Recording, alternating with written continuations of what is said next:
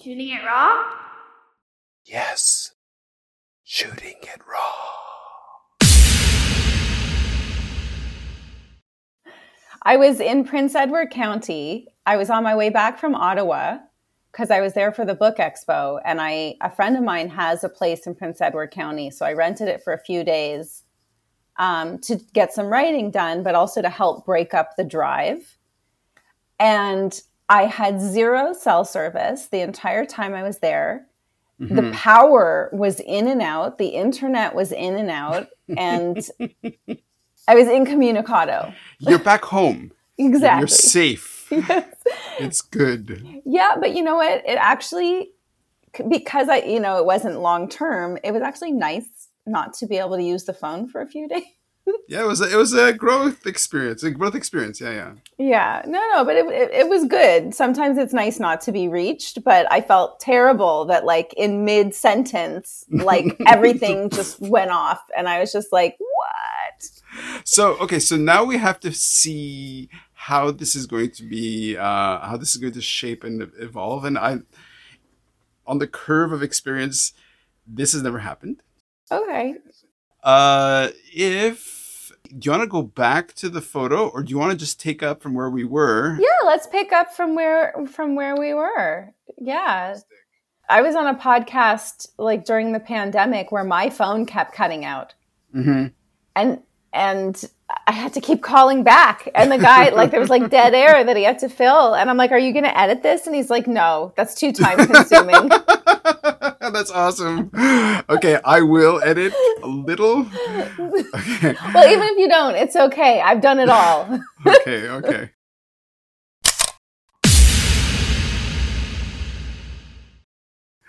Um, well, just to jump back in, the photo was called The Theater is My Temple. Yes.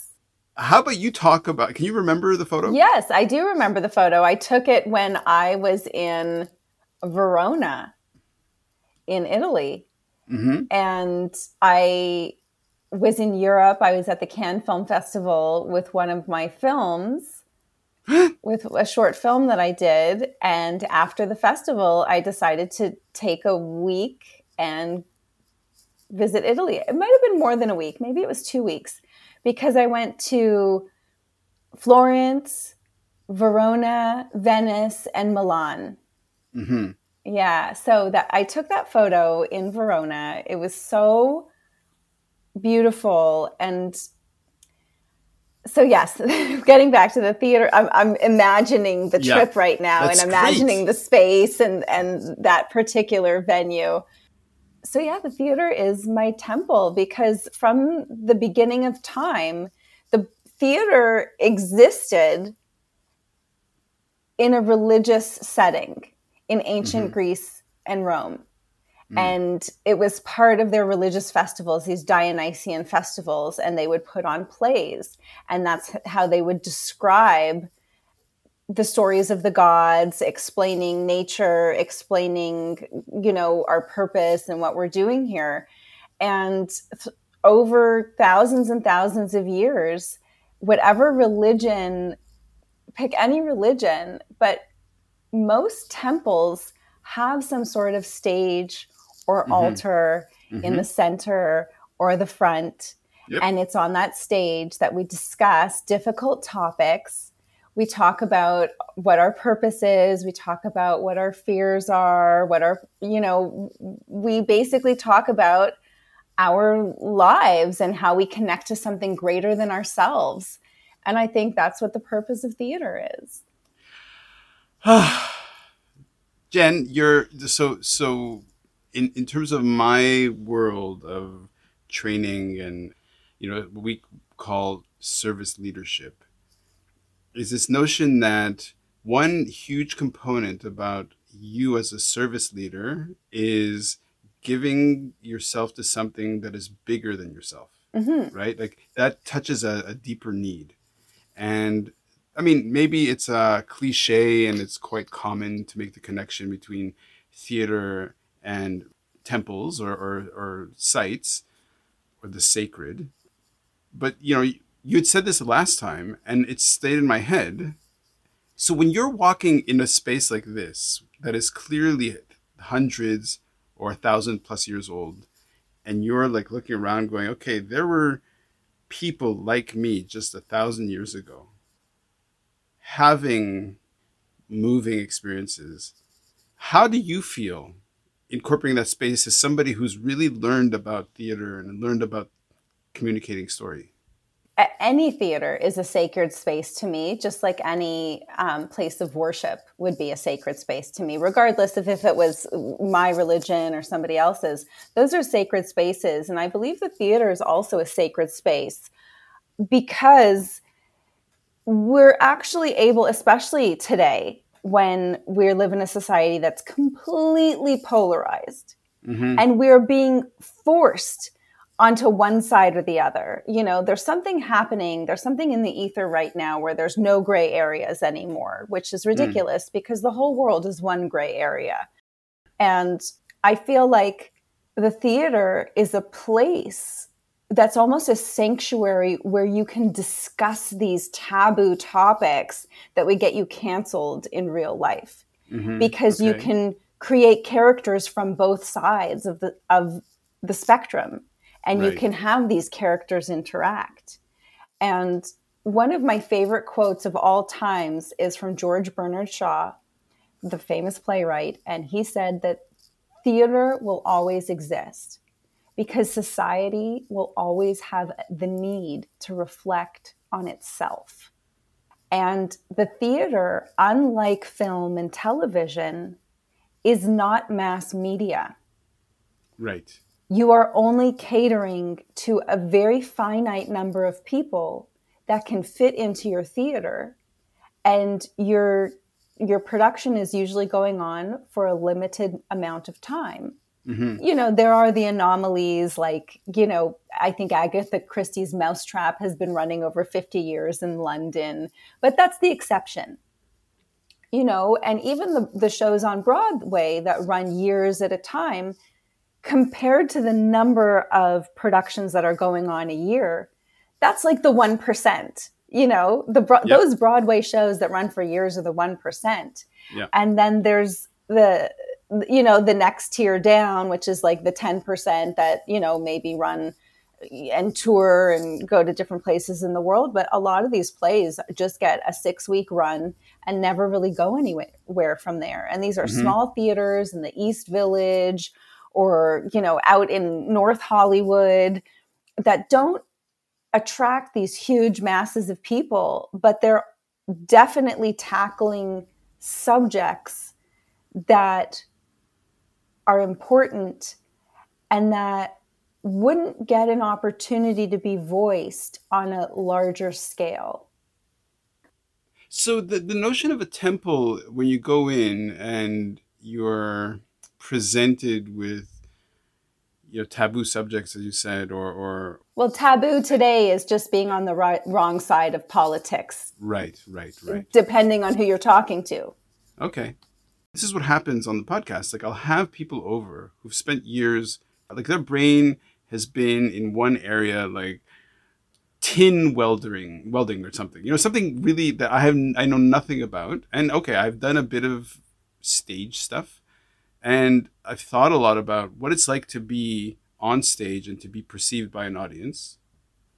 To, to inhabit your head, to understand like the connection of what's the magic of, of theater because you you know connecting the word sacred and the temple and well let's start off with ritual. Yeah okay. Okay so when we go when we go to a temple there's a ritual mm-hmm. um, in terms of we know when we walk into this space, we're going to alter our behavior in a certain way. Whether you're going to a church or um, a temple, a mosque, a synagogue, you know, when you before you go in the door, you prepare yourself in a different way. You okay. probably will even dress a different way to show respect because sure. you're you're going to connect with a, a higher spiritual power. So, not that we're going to theater to connect with a higher spiritual power, but there is kind of a ritual. And depending on the venue of the theater, people do tend to get a little dressed yep. up. And then they come in and they sit down. And there's an etiquette that everybody follows just like an etiquette when you go to temple you know mm-hmm. whether you know in temple it's you know you stand up for certain prayers you kneel for certain prayers you uh, bow your head you go take communion you know there's certain rituals that happen and in the theater there's definitely rituals for both the performers and the audience you know mm-hmm. even even the cues of of applauding or standing yep. up for standing ovation or you know everybody's silent nobody really talks you know phones have to go off and especially like as soon as the lights dim the hush comes over the crowd yep.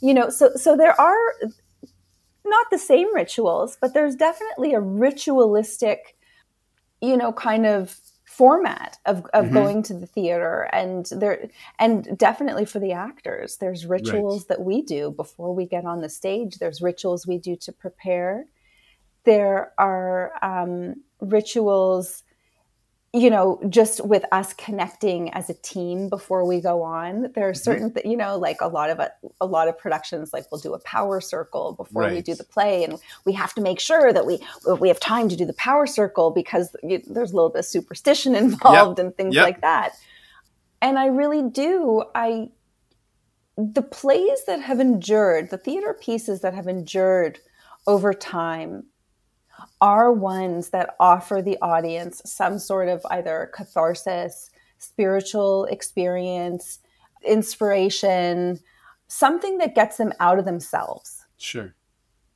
As just you're talking and I'm thinking and, and making connections. So, as somebody who's been on the stage and who is um, doing the, the kind of the action of bringing life to, to script or whatever it is that is meant to elicit an, an, a reaction in, in the, the, receiver, the viewer, or the audience. Mm-hmm. Like, can you describe a moment or time where you're really conscious of um, of a kind of a change in the room where where all the ingredients were just right that it almost felt like a mystical experience. Either I mean, either you could talk about a time when you went and you were in the audience, but I think it's even more interesting to find out have you ever been on stage where it, it's like you transcended the moment of, of yes.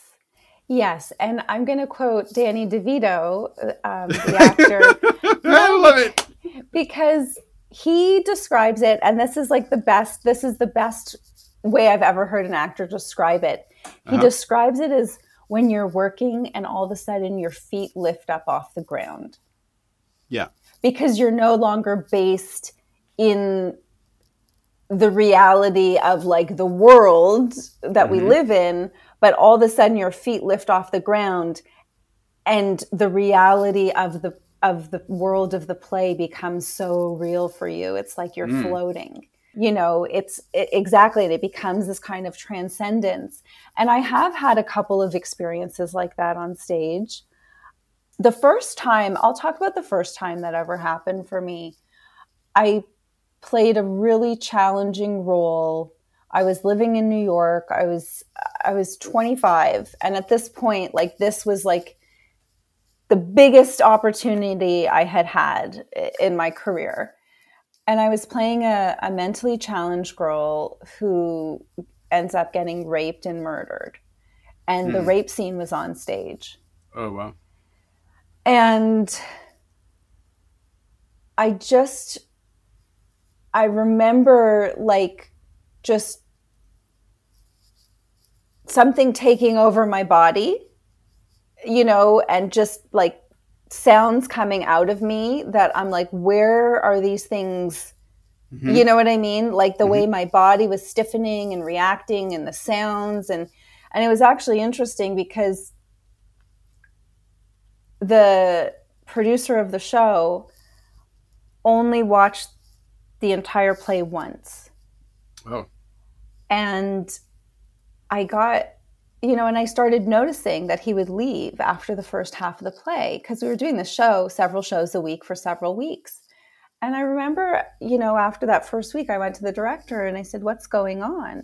Like, because I, I guess I, I just l- let this thing mm-hmm. take over me you know, and it wasn't really conscious anymore. It's like you mm-hmm. do your prep, you do your backstory, you know, you walk yourself through these emotional, like you build these fake emotional mm-hmm. memories, but you build them in a way that you can recall them and and they help you trigger the moment on stage.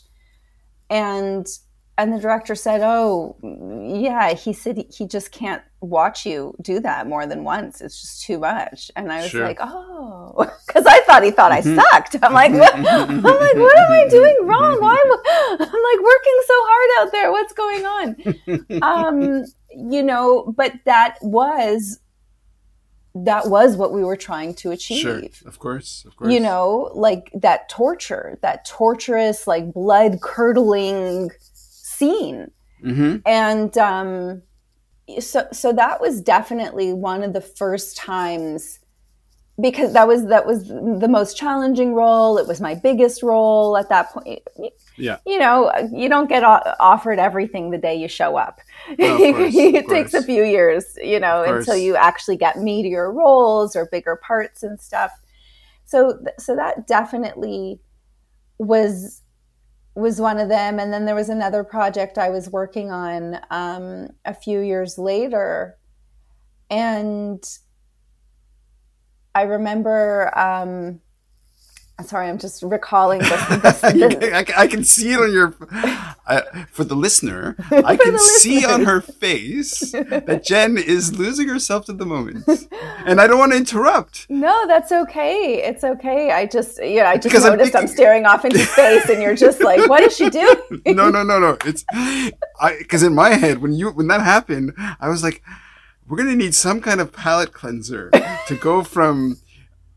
the rape of a challenged woman, young woman on stage yeah. to the next photo. Yes. Yeah. So let me do so no, but even like, you know, Please. there were even times I there was one there was another production that I was working on where my love I was playing a love scene and the guy who was playing my boyfriend like in in real life he he's gay. Yeah. And you know so obviously not attracted to me like sure. you know but but we were able to conjure this chemistry that was just that like I got even I was confused when yeah, when yeah. we finished. I was like, did we have something?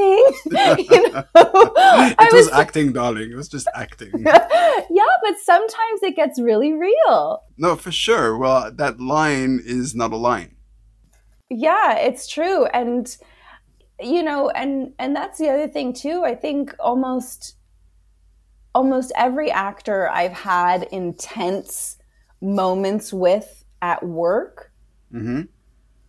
They've stayed in my life for some okay. reason because it's like you you hit you know even though the connection is even though the script is not real mm. the connection between the two souls oh, for sure. is real. Well yeah you definitely you've you created a, a, a powerful anchor in your own shared human experience that yes. connects you. Yes exactly exactly. Shall we go on to the next photo? Sure. Uh, yes let's move jen on. Jen, what are you doing? Like like we just went straight out the gate. Boom. I know. Well i love it. know. I'm a lot to great. handle. no, this is just right. okay, good.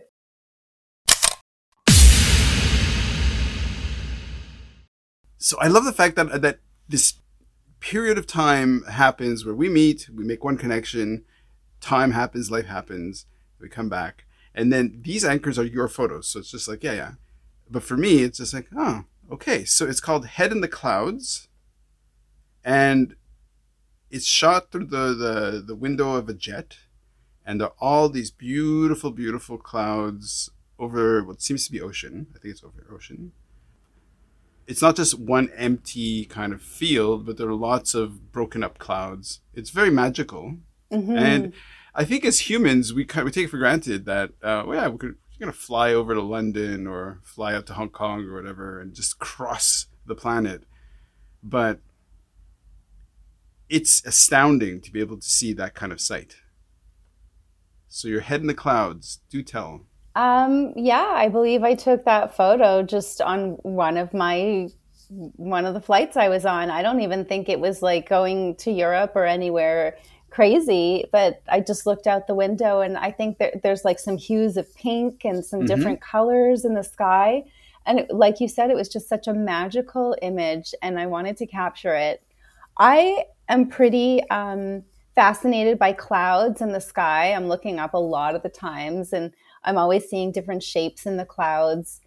And I feel very inspired when I look up mm-hmm. because mm-hmm. it's just a reminder of you know don't sweat the small stuff mm. you know there's way bigger things out there than me and my very myopic view of the world mm-hmm. and i love things that remind me that you know being self-involved too much of the time is doesn't serve me nor does mm-hmm. it serve anyone around me right so that's what that represents. So the head in the clouds thing and also like on the on the flip side of the coin i am such a daydreamer. So when i was a child my mother would always tell me my head was in the clouds and right.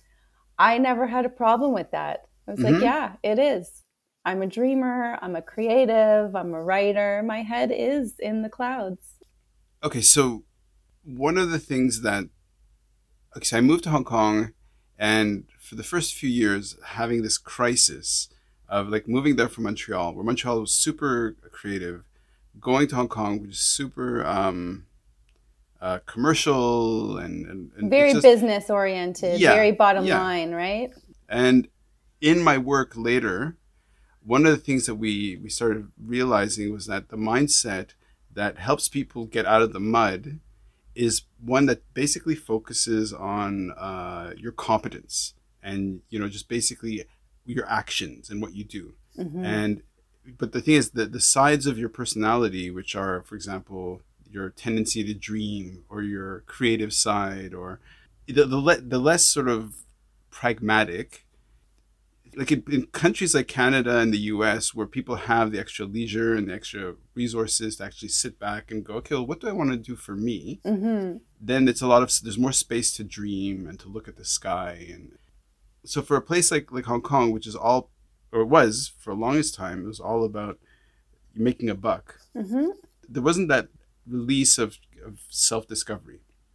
So take us back to when you were a kid because the fact that you'd walk around staring in, in the cloud in the sky and whatever how much did your parents suffer that indulge it or encourage it okay you touched on a couple of really interesting things i have a tendency to talk for a while and then the person goes i think what you mean no, i don't know so you figure it out so the first thing you talked about i'm going to get to to my yep, parents sure. and when i was Perfect. younger in a second but um, when you were talking about when people are stuck, is putting that you know what what helps them get out of it is something tangible that they can achieve.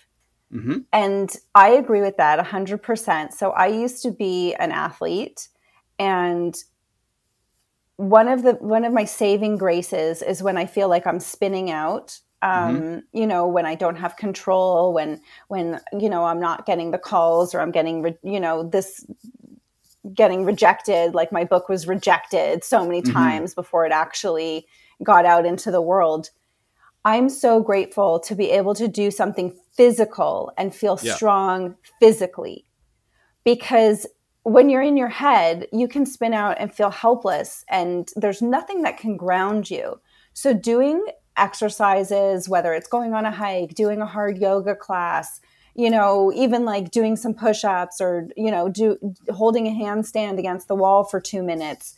Like whatever it is, really helps me ground myself and come back come back mm-hmm. down to reality and be like, okay, my feet are on the ground. I am in this room. I, you know, like physically, yep. I am capable. I'm a capable person. Like my brain might not be able to figure out this particular problem at this particular moment, but that's just a very small facet of of my essence of who I am. Yeah, of your experience. Of yeah, my experience. Yeah, sure. You know, yeah. so so I love that you said that about like, you know, doing something physical. And then in terms of the dreaminess, so you are 100% right about living in the West. We have the luxury of being mm-hmm. able to dream. So I'm I'm half Tunisian. My mother is from Tunis, Tunisia. Oh, wow. So I'm first generation on my mother's side. I'm second generation on my father's side. My father's family's from Poland. Oh. So my grandparents had no choice. They came as immigrants and they had to do whatever it took to scrape by. They had to learn the they came here, they had to learn the language, they had to learn the culture, they had to learn how to assimilate, raising family, raising kids. My my family, my mother's side of the family are six kids. Wow. You know, yeah. nobody even has six kids today. and um, except for the Australians. Yeah. Sorry. yeah. No, it's different. Well, that's the thing. People yeah. coming from other countries, immigrants have six right. kids. Right, right. Canadian right. citizens don't. Sure, sure. Uh, you know, as common. You know, and then my mother, so my mother was also an immigrant. She was born outside of the country.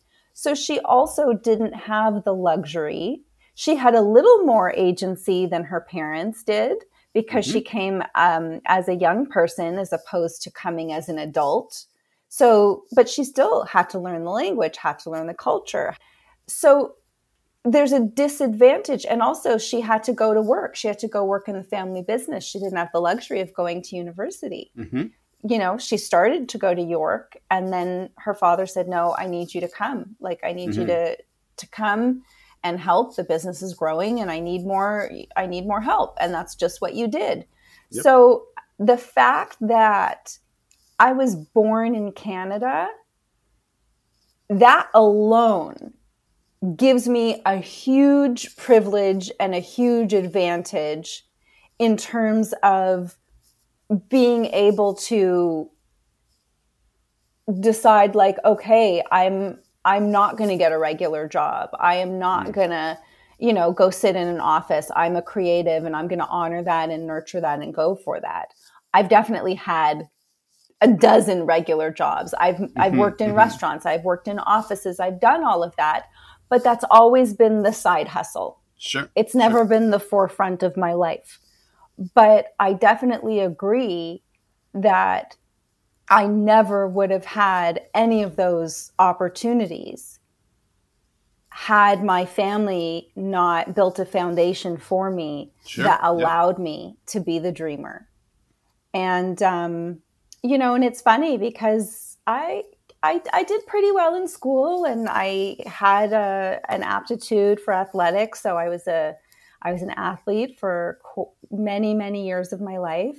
Mm. And, um, yeah and i think both my parents you know just like every generation you want to give your children more than you yep. had you want to yep. give them more opportunities you want to give them more fun you want to give them more education so i benefited from that and definitely my parents were hard on me my parents were very strict like there was mm-hmm. no such thing like you know B- B's were not acceptable in mm-hmm, school, mm-hmm, mm-hmm, you know. Um, so in terms of academics and and just you know cleaning up after myself, making sure the dishes were washed, the beds were made every morning, you know, we had our our responsibilities. Um, but I I definitely was given I was given the opportunity to dream also. But it's also it's also great that you're able to get off the track of of um, the functional dimension, which is okay. I am a working unit, and my hands and feet together work to produce labor that is, you know, seven hours a day, and they go into a factory and all stuff. But then you're like, no, no, no. We're just gonna. They worked really hard, so you can separate yourself from that, and make your own meaningful life, like make your own sort of uh, mm-hmm. uh, understanding of just life by going into something that some people would say is quite frivolous, which is theater. Yeah. And writing, let, let me writing. Some people say, well, you could be a writer. but an actor typically it's like if we think negatively about actors, it's like they're they're paid to or not paid. Their their livelihood is to inhabit and pretend to be not themselves. Yes, and sorry, Take go ahead. No, I interrupted. No, no, no, please. Yes. All about you. So, um, so yeah, like both my parents worked very hard. My father was in construction. Well, he still is. He's semi-retired because he's older now. And mm-hmm. you know, I like last year. I think I like yelled at him. He like lifted a steel door and hurt himself. And I'm like, why are you lift? You're too old to lift anything. Why are you lifting things? you know?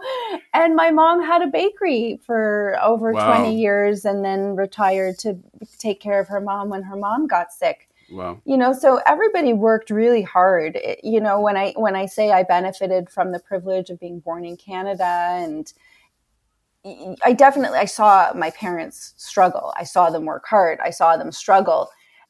So I always had a really good work ethic. Mm-hmm.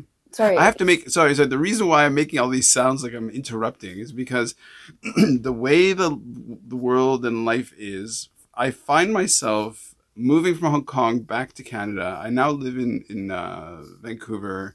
Uh, I have two roommates, which is a really weird thing to be like pushing fifty and then having roommates. And one of my roommates is an actor mm-hmm. in movies and TV and stuff. And so when people say, "Oh yeah, my like, well, like you say, like my my parents worked really hard and whatever," the life you have is really hard. It is not yeah. given. Yeah. It is really hard. Yeah, and that's a lot of my friends acknowledge like I work harder than anyone they know. Um, you know, I'm not I'm not at a, I'm not partners at a law firm, I'm not a doctor, I'm not curing cancer. But when people have cancer and they're going through chemo when they're at home, what do they do? They watch movies. Exactly. They watch movies to make them feel better. They watch movies to distract them from their own you know, situation. And it's funny because, yes, on the one hand, everybody thinks it's frivolous until I pose one question. This is my favorite question when people try and diminish what I do. Mm-hmm. Have you ever seen a movie or read a book or heard a song that changed your life? Across the board, the answer is yes. Mm-hmm. Mm-hmm. We are all affected. We are affected by great movies. We are affected yep. by great books. We are affected by great songs. And these become important factors in our lives. They mm-hmm. help inspire us. How many of us put on a specific playlist when we need to go hard or when we need to, when we're in the car going to an important interview? How many of us will put on a movie because we need to relate to what that character is going through at that moment, or we need mm-hmm. to laugh, yep. or we need to get outside of our heads. Yep. And I like quoting people. So, one of my favorite authors is Tom Robbins. And in his book, Still Life with Woodpecker, mm-hmm. one of the quotes is The purpose of the artist is to create or is to provide that which life does not. Nice. And artists have purpose. We have purpose in the sure. world. I will defend that till the day I die. And maybe I haven't hit my stride yet, and maybe I haven't hit that masterpiece yet. And yes, not every actor has a shot at that great role or will ever do a great movie or a great play. But until you try, you never know. Yes all I can say is yes, yes, yes. Uh, I'm so behind you. Um, Thank you.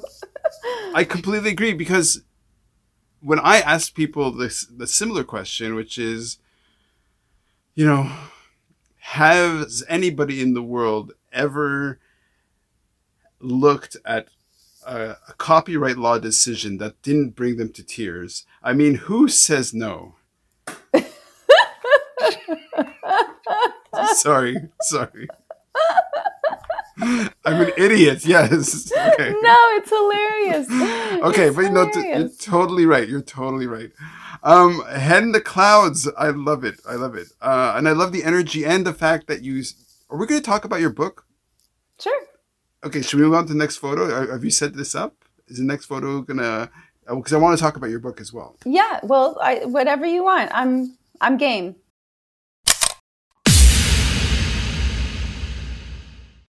So you're you're gonna have to help me with this one. Okay. So it's called New York State of Mind. Oh, okay. So the photograph is a of a one of the I guess the subways outdoor train subways. Kind above ground in Queens, ground. facing in Queens. New York City with the city skyline behind the subway. Is that how long ago was this? Because I think I can see the the uh, what's it called the um, not the Chrysler Building, the Empire State Building. Mm-hmm. But is this post or before 9-11 oh like, that's after 9-11 but yeah. i'm sure but it's over 10 years old so i'm sure okay. the skyline has changed considerably for sure for yeah sure. there's so new york has so many buildings that are almost twice the size of the chrysler building now it's crazy right. Right. yeah on billionaire row they have all these crazy huge buildings so in the photographs, like one third of it is sky with clouds. So it's beautifully composed. Whoever made the photo knows what they're doing. Mm-hmm. Um, the the it's afternoon lights, and there's like a, a, train going across, and and the the shadows kind of really make that train pop. It's kind of greenish. There's the skyline in the background. It looks like it's fall. Mm-hmm. Yeah, it was fall. Yeah. Um, Very observant. thank you. I'm using my eyes. Okay, so. really? You're not looking at the photo with your feet? yeah, there you go. Um, so, New York State of Mind, uh, Jen, you're you're setting us up. What, what are you setting us up toward? Oh, I'm just always nostalgic towards New York. Like, oh, okay. New, New York. So I moved to New York right after university. I very much maintain that New York is where I became who I am. Okay. I lived at home when I went to York. Mm-hmm. Um, I was raised quite sheltered, uh, you know, religious private schools, being carpooled. I hmm. lived mm. um, outside of the city in an isolated area, so I couldn't even walk and take the bus. That just oh, wasn't oh, wow. an option. So, New York is where I was finally able to spread my wings. I was able to find my creative compatriots, other people like me that accepted me. So, mm-hmm. I went to a private school and we were kind of groomed to all become doctors and lawyers and accountants and professionals. And I just, it just wasn't for me. I knew that yeah. at the time. I knew that even before I was in high school. Like I started writing quite young. So I knew that this, I just didn't fit in here. So New York represents a place that just accepts me as I am mm-hmm. and values me as an artist. Right. And that's how I feel about New York. And then, you know, all the other nostalgic, romantic things that we've all seen, in, in you know, in the movies and stuff about mm-hmm. New York City. And mm-hmm. I've just had so many magical moments there. I try That's to spend great. as much time there as possible. Yeah. Okay. Is that where you wrote? So, okay. So my segueing to the book. so this, this was that inelegant? Book. I don't know. And see, and we have the New York City skyline. Okay, so you're holding up a book. It says uh, year, year of, the, the what? Year of the what? Yes. So after I, I lived in New York for several years, I had an opportunity to move to Los Angeles and get into film and television. And I wanted to give it a shot. And after about a year and a half of pounding the pavement and not really getting in any of the doors I was trying to get into, somebody suggested I write myself a one woman show as a vehicle. Mm-hmm. And that one woman show is now my best selling and award winning novel. The show was titled Year of the Slut. Mm-hmm. I did, I workshopped it in LA. I did it in New York. I won an award for it there. And then um, I was encouraged to adapt it into a novel. Mm-hmm. The original title was censored. I had to change the title and then right. relaunch and rebrand. But it, it ended up being a wise decision because just changing one word in the title allowed it to get the exposure that it deserved. And mm-hmm. now it, it's had many accolades. It won the gold medal at the Global Book Awards for Coming of Age books. It won the oh, bronze wow. medal at the Independent Publishing Awards for romance books, mm-hmm. um, and several other awards I don't need to go into detail about, but mm-hmm. it's been super exciting. So the book takes place in New York City. Nice. Because when I wrote it, I wrote it about the play is about a naive girl from Canada who mm-hmm. moves to New York and is kind of a fish out of water and is looking for love after her first major, major breakup. Mm. And um, it's her dating misadventures trying to find the one. Right. So, yeah. So it, the book takes place in New York, and um, it's just, a, it's just such a special place in my heart. That city. Year of the what? Formerly Year of the Slut. But mm-hmm. is the is the is the play still seeing the light of day or is that no i okay. it was a one woman show i played 10 characters and it was fun at the time but also lonely because mm. one of the things that's like one of my favorite things about being an actor is getting to play with other actors right right right so i'm i'm so grateful that i did it and i was able to prove to myself that I could play 10 completely different characters mm-hmm. on one stage in an hour and a half, that I could actually do a show for an hour and a half and the audience doesn't leave after 20 minutes because it's, cause it's terrible or boring. So I was able to really prove to myself that that this is what I was meant to do with my life. Right. And even you know, because I did the show, I had been at it because I started. I started performing as uh, in university. I started um, taking acting classes, and you know, it was almost a good ten years before mm-hmm. I did the show. And my parents like never got it. Like they were okay. never behind me. They never uh. were. You know, they're like, just come home, go back to school, get your master's, get a real job. Like you know, have stability in your life, um, mm-hmm. which are all good and fine and sound advice for a parent to give a child. Sure. Unless the child knows that they are born to be a creative beast yeah, and there's yeah, nothing yeah. that can restrain that. So, so the play, um, after I won the award for it in New York, I kind of felt like it's run its course yeah. in terms of like I was I just wasn't interested in doing it anymore. I proved sure. to myself. My mom came to New York and saw it. She finally acknowledged like okay, mm. now I get it. Now oh, I understand. Okay. Because okay. she also, the fact that I played all these characters, I wrote it, I did mm-hmm. everything myself. She finally, like, it was blatantly in front of yeah, her, yeah, like, your daughter has talent, you know, as opposed to watching, like, other plays where I have sure. some little bit role that's not a great production. Mm-hmm, mm-hmm because, mm-hmm, like I mm-hmm. said, it's not like you show up and people just give you work. Give it to you. Yeah, yeah, yeah. You know, you got to work your way up through the small roles and the mediocrity, the mediocre productions to get to the almost good productions, then sure. to get to the better productions. And, you know, sure. and if you're lucky, and stick with it long enough, then you get to do some great productions. Mm-hmm, mm-hmm. But it, it, it's a it's a long road. So yeah, so so the play is not going on. The book is is.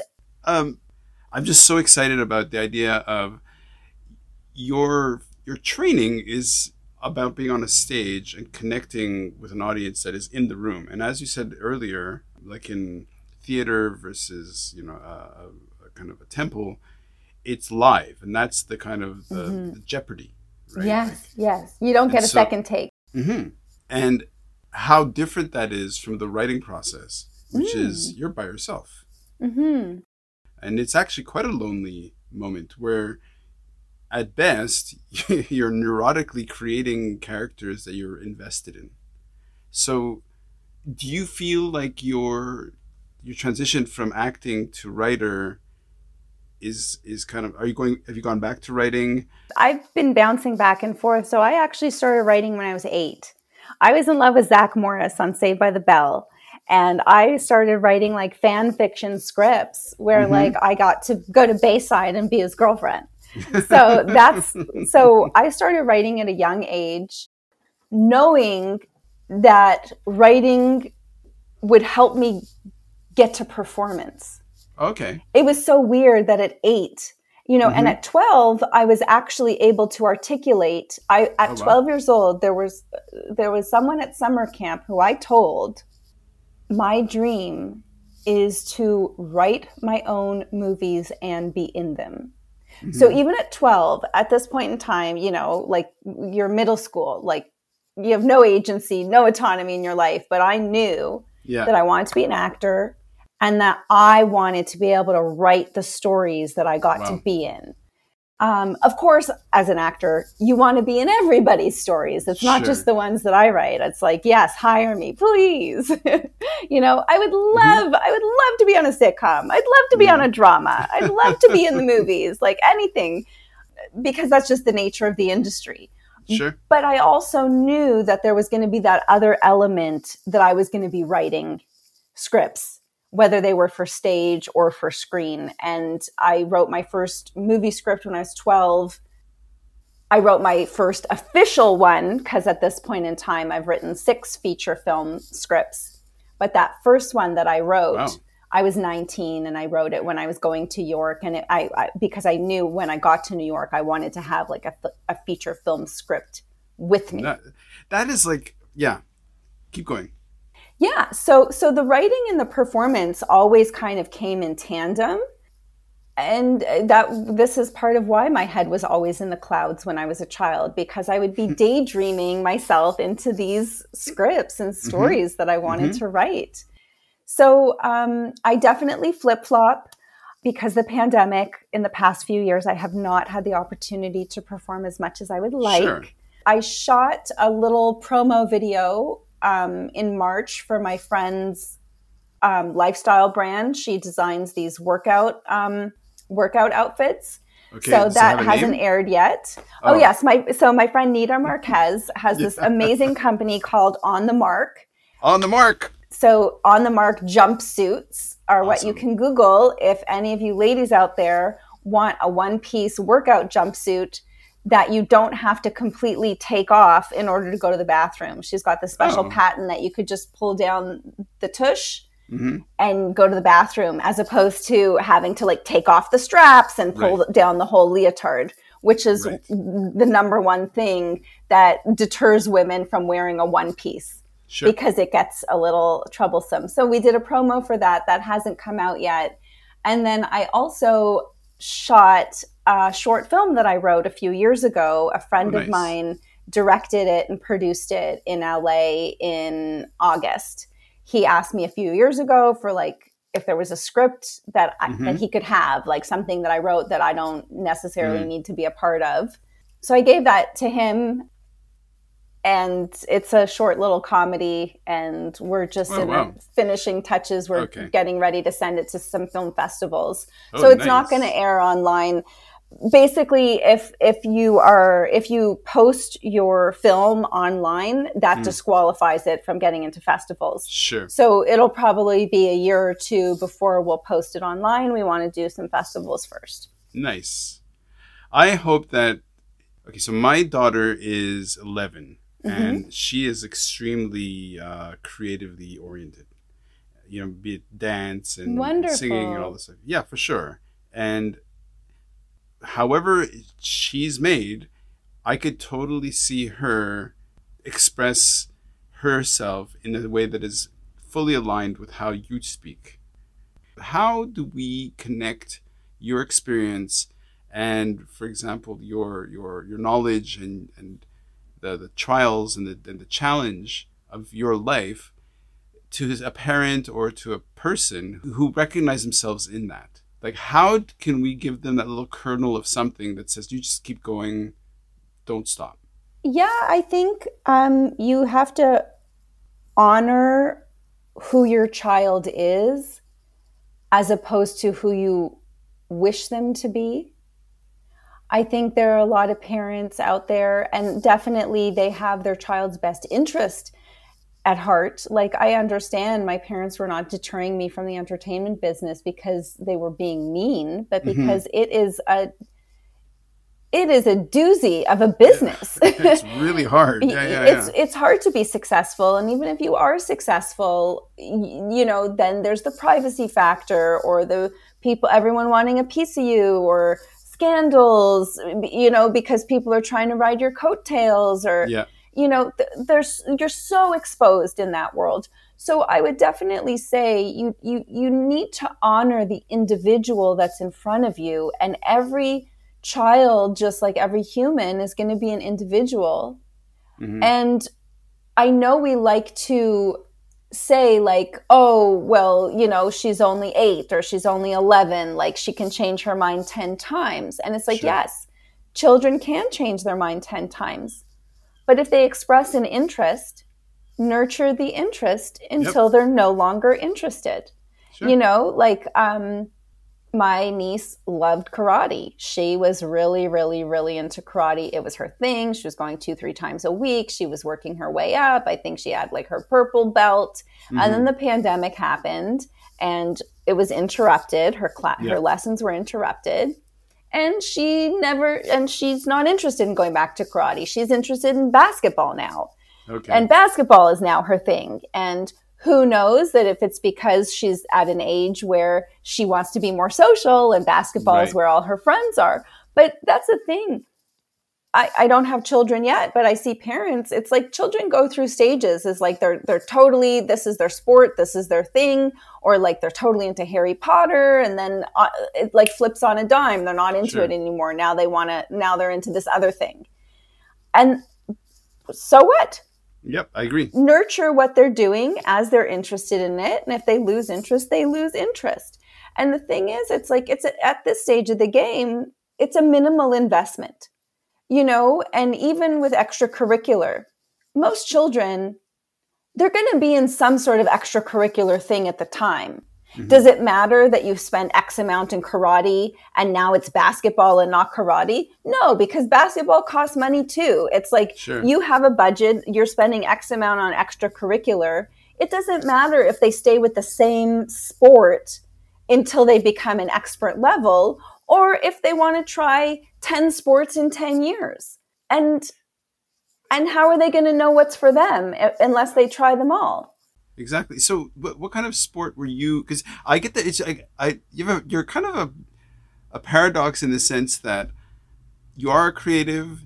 You you definitely express yourself as, and I can hear things in terms of a, as as a writer or as as a kind of a, as an actor, but also and as a performer. But there's also this side of you that's very strong in the sort of the physicality in the sports. Yeah. So what is and i can see it on your face so what is what was your sport and what was like what is your sport like how are you in your body yeah so i was a competitive gymnast and ah. i was in competition i was in provincials so i was you know going to provincial championships i wow. was in provincials i think by the time i was like eight years old wow i was doing provincial competitions eight or nine something like that um, I started competing in first grade. I think I was five because my birthday's in September. So I think I might oh. have been five. Happy birthday. Thanks. It's on Monday. okay. Thanks. Yeah. So, so yeah, I was five, barely six years old when I started gymnastics competitions. Wow. And gymnastics is unlike any other sport. Brutal. Gymnastics is the acting of sports. I don't know. yeah, no, it, it really is because it's like, you need to have everything yeah. in order to master that sport. And and that's the thing too. It's like you can take an, a gymnast and you can insert them into almost every sport and give them give them like a day or two and they'll mm-hmm. be able to become proficient at it. Just because of the level of strength, agility, adaptability, coordination, flexibility, sure. it like translates. Meanwhile, you take a ballet dancer, you put her on a balance beam, doesn't mean she's going to be able to sure sure sure you know or even we're gonna start a huge war between like all these like gymnasts. Watch well, out, the gymnasts are taking over. I love it. Well, but but the thing is, it's true because we have the four apparatuses. So it's like you need to be, you need to be so conditioned. Yeah. In order to be able to do it, like the amount of upper body strength you need to be able to do the uneven bars. And what mm-hmm. people don't understand if they're not in the sport is you can't compete on just one event. Only the okay. Olympics have, you know, a gold medal for the event. Okay, but you okay. have to compete on all four events ah. in order to do to do competition. So you have to be proficient at them all. So yeah, um, I was climbing out of my crib at six months old. And my mother just didn't know what to do with me and just like took me to the because my mother's like she's gonna climb she's gonna do all these yeah. things anyways. I might as well put her in an environment where it's safe. I love that that's that consistency of training in gymnastics is c- comparable and it, it, like found a home on stage and found a home to be a writer because to be a, like this is like you need that tenacity to keep going every day you know keep and the discipline yeah. and and you're just up against yourself every day like it was it's a solo sport so i definitely attribute my my discipline my confidence my risk taking because the type of risks you take when you're learning mm-hmm. those new tricks i attribute all of those things to my um, training as a gymnast. I think that was like a solid foundation um, not just a physical foundation for me moving forward with my life, but all of the all of the things that you have to um, face in terms of like the hardships and the for sure yeah and also like I, you know when i was a kid like i remember there was one competition where i didn't win a medal and i won mm. a ribbon and i threw the ribbon in the garbage and my mother went uh, and fished the ribbon you know what i mean uh, because yeah, yeah. you know so like understanding and my own values of what's good enough and what's mm-hmm. acceptable and like i didn't think a fifth place ribbon was even worth bringing home. like I literally crumpled it up and threw it in the garbage. Yeah, yeah. You know, I don't. I think I might have been ten, and I'm like, mm. what? Forget this. You know, and but also pushing myself to be better, sure. pushing myself to be better all the time, and so it was. It was a great foundation for sure. Okay, well, New York State of Mind, Jennifer Lieberman. Uh, I think I think we have so much material and we've covered so much ground. I just wonder, like, can you put this in a in a little in a bouquet and put a bow on it and sum it all up, or do you think it's more messy? Like, how would you? So I I'd say like if you wanted to sum up my life sure. and my achievements in one little sentence, nobody would let me in the door, so I went and built my own house. Nice. That's kind of there how I go. feel about my career at this stage. There we go. Jen, that's perfect. Thanks. Here, I'm giving give you my elbow. There you go. Thanks. yeah. thanks so for, thanks so much for all your patience. We made it. We got it done. Yay! Thank you too, You're and thank awesome. you for your patience. Seriously, the past month has been sure insane. Book events, Toronto Film Festival. Like I was running around TIFF like a chicken with my head cut off. So thank you for your patience and for not giving up on me. Um, Jen, thank you so much. Thank you, Ren. These things always end in a really kind of awkward way. I'll edit it. I'll edit it. yeah. Worry. Well, thank you so much and keep me posted and sure. stay in touch. And I yep. look forward to the link when it's ready. Yep. yep. Shooting it raw? Yes. Shooting it raw.